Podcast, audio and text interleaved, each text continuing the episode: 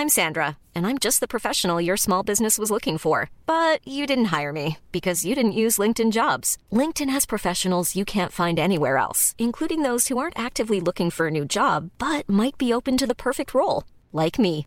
In a given month, over 70% of LinkedIn users don't visit other leading job sites. So if you're not looking on LinkedIn, you'll miss out on great candidates, like Sandra. Start hiring professionals like a professional. Post your free job on linkedin.com/people today.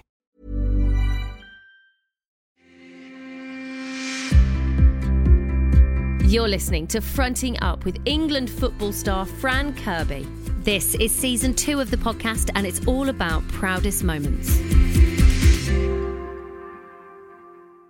Whenever I get asked this question, it's always really difficult to pick one moment where I think that I am the most proud of myself and my career. Obviously, a lot of people would probably talk about things that they've done on the pitch. And I think for me, I've had some amazing, amazing moments. Obviously, getting my debut for England, scoring my first goal for England, signing for Chelsea, scoring for Chelsea in the Champions League. There's so many things on the pitch that I think I've been extremely proud of. But I think for me, the biggest one would be off the pitch. I think it's when obviously I was diagnosed with pericarditis last year, and having to overcome that was the toughest challenge I think I've ever experienced in my life.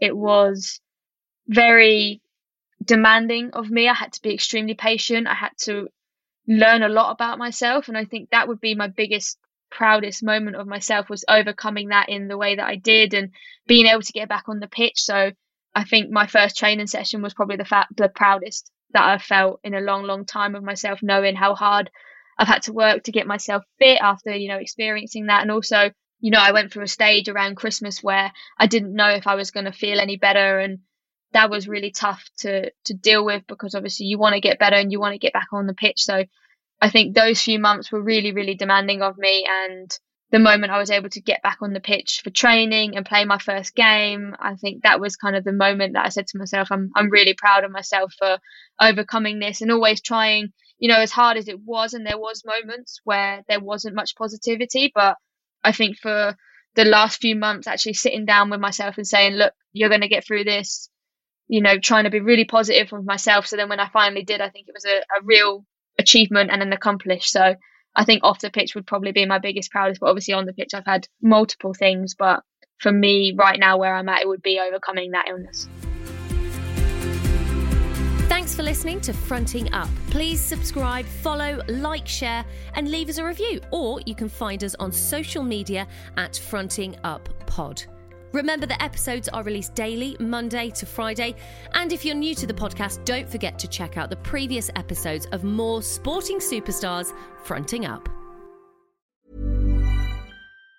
Planning for your next trip? Elevate your travel style with Quince. Quince has all the jet-setting essentials you'll want for your next getaway, like European linen, premium luggage options, buttery soft Italian leather bags, and so much more. And it's all priced at 50 to 80% less than similar brands. Plus, Quince only works with factories that use safe and ethical manufacturing practices. Pack your bags with high-quality essentials you'll be wearing for vacations to come with Quince. Go to quince.com/trip for free shipping and 365-day returns.